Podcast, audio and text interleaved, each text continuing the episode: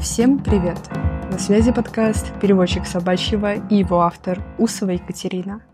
Я практикующий кинолог, занимаюсь дрессировкой и коррекцией поведения собак. В моем информационном поле уже почти каждый кинолог высказался о рулетке, поэтому я не спешила делать про нее выпуск. Но потом поняла, что 70% собак, которых я встречаю на улице, идут на рулетке. И я решила сказать вместе со всеми этими кинологами про рулетку еще раз. Мне хочется, чтобы то знание, которое я передам вам дальше, было базой, как 2 плюс 2 равно 4. Чтобы у людей не стояло выбора между обычным поводком и рулеткой, потому что благодаря этой базе можно предотвратить страхи, агрессию, перевозбуждение и много что еще. Я называю рулетку фастфудом на рынке амуниции. Вкусно, удобно и просто. Но в долгосрочной перспективе постоянное поедание фастфуда – это болезни и дискомфорт. С рулеткой то же самое. Чем опасна рулетка? Первое. Рулетка травмоопасна. Рулетки бывают двух видов – ленточная и в виде троса. Особенно опасна рулетка в виде троса. Они могут оставлять сильные ожоги при соприкосновении с кожей человека или собаки. Это случается, когда собаки запутываются тросами при общении друг с другом, и трос может обвиться между собаками или ногами хозяина. Или когда собака сильно потянула вперед, и человек инстинктивно хватает за трос, чтобы быстрее ее остановить. Второй пункт больше касается маленьких собак, но и собаки средних и больших размеров со страхом громких звуков тоже в зоне риска. Если на прогулке у хозяина падает рулетка, то это достаточно громкий и неприятный звук для собаки. А еще рулетка начинает скручиваться и греметь, приближаясь к собаке. Собака может начать убегать от рулетки, а рулетка в это время будет продолжать двигаться за собакой. И не дай бог, рядом будет оживленная дорога на которую может выбежать собака.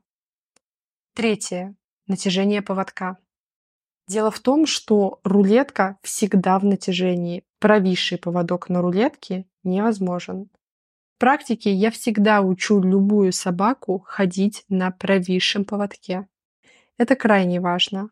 У меня даже есть отдельный выпуск на тему «Что делать, если собака тянет поводок». Послушайте, если вы еще этого не сделали. Провисший поводок равен спокойствию собаки на прогулке. Натяжение поводка провоцирует много неприятностей.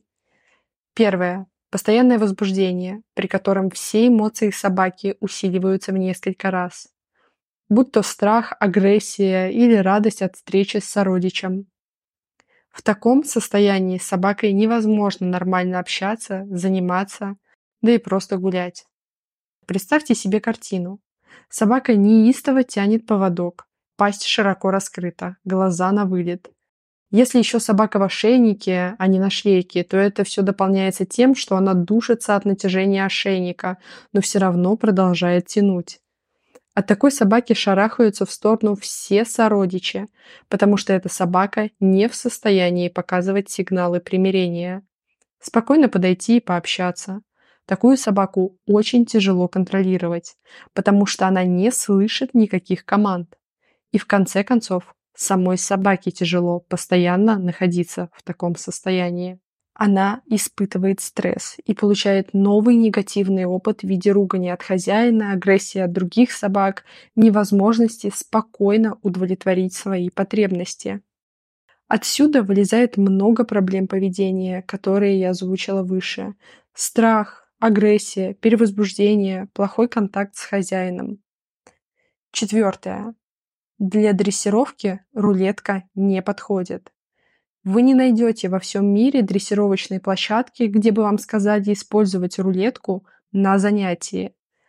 Поводок – это тоже инструмент коммуникации с собакой, и им нужно уметь пользоваться.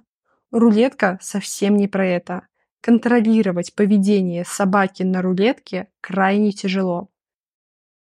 Что же использовать вместо рулетки? Самый обычный поводок. Я рекомендую длину от 3 до 5 метров, в некоторых случаях даже больше.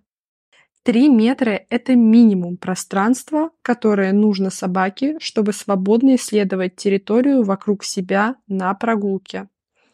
Если вы перешли с рулетки на поводок, то первое время вам может быть сложно его использовать, потому что он сам по себе не скручивается.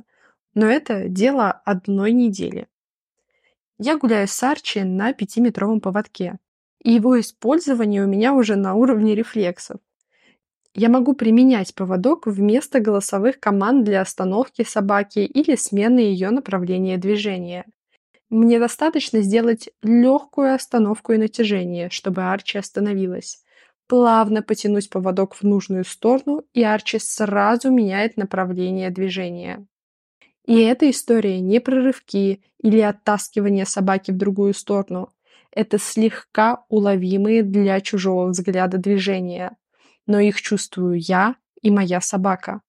Потому что она спокойна, ее проводник спокоен. И она знает, что натяжение поводка – это повод остановиться, сменить направление или подойти ко мне, а не тянуть локомотивной тягой дальше. И этому можно научиться. Это совсем не сложно.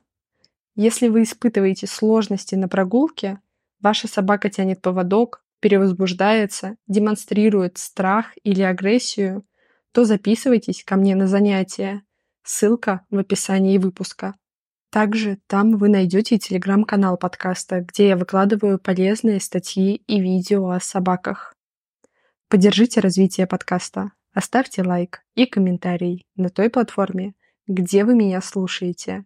Для вас это минутное дело, а для меня большой отклик, который мотивирует делать для вас новые выпуски, продвигает подкаст и просто очень радует. Спасибо. На связи был подкаст «Переводчик собачьего». Всем пока. До встречи в следующем выпуске.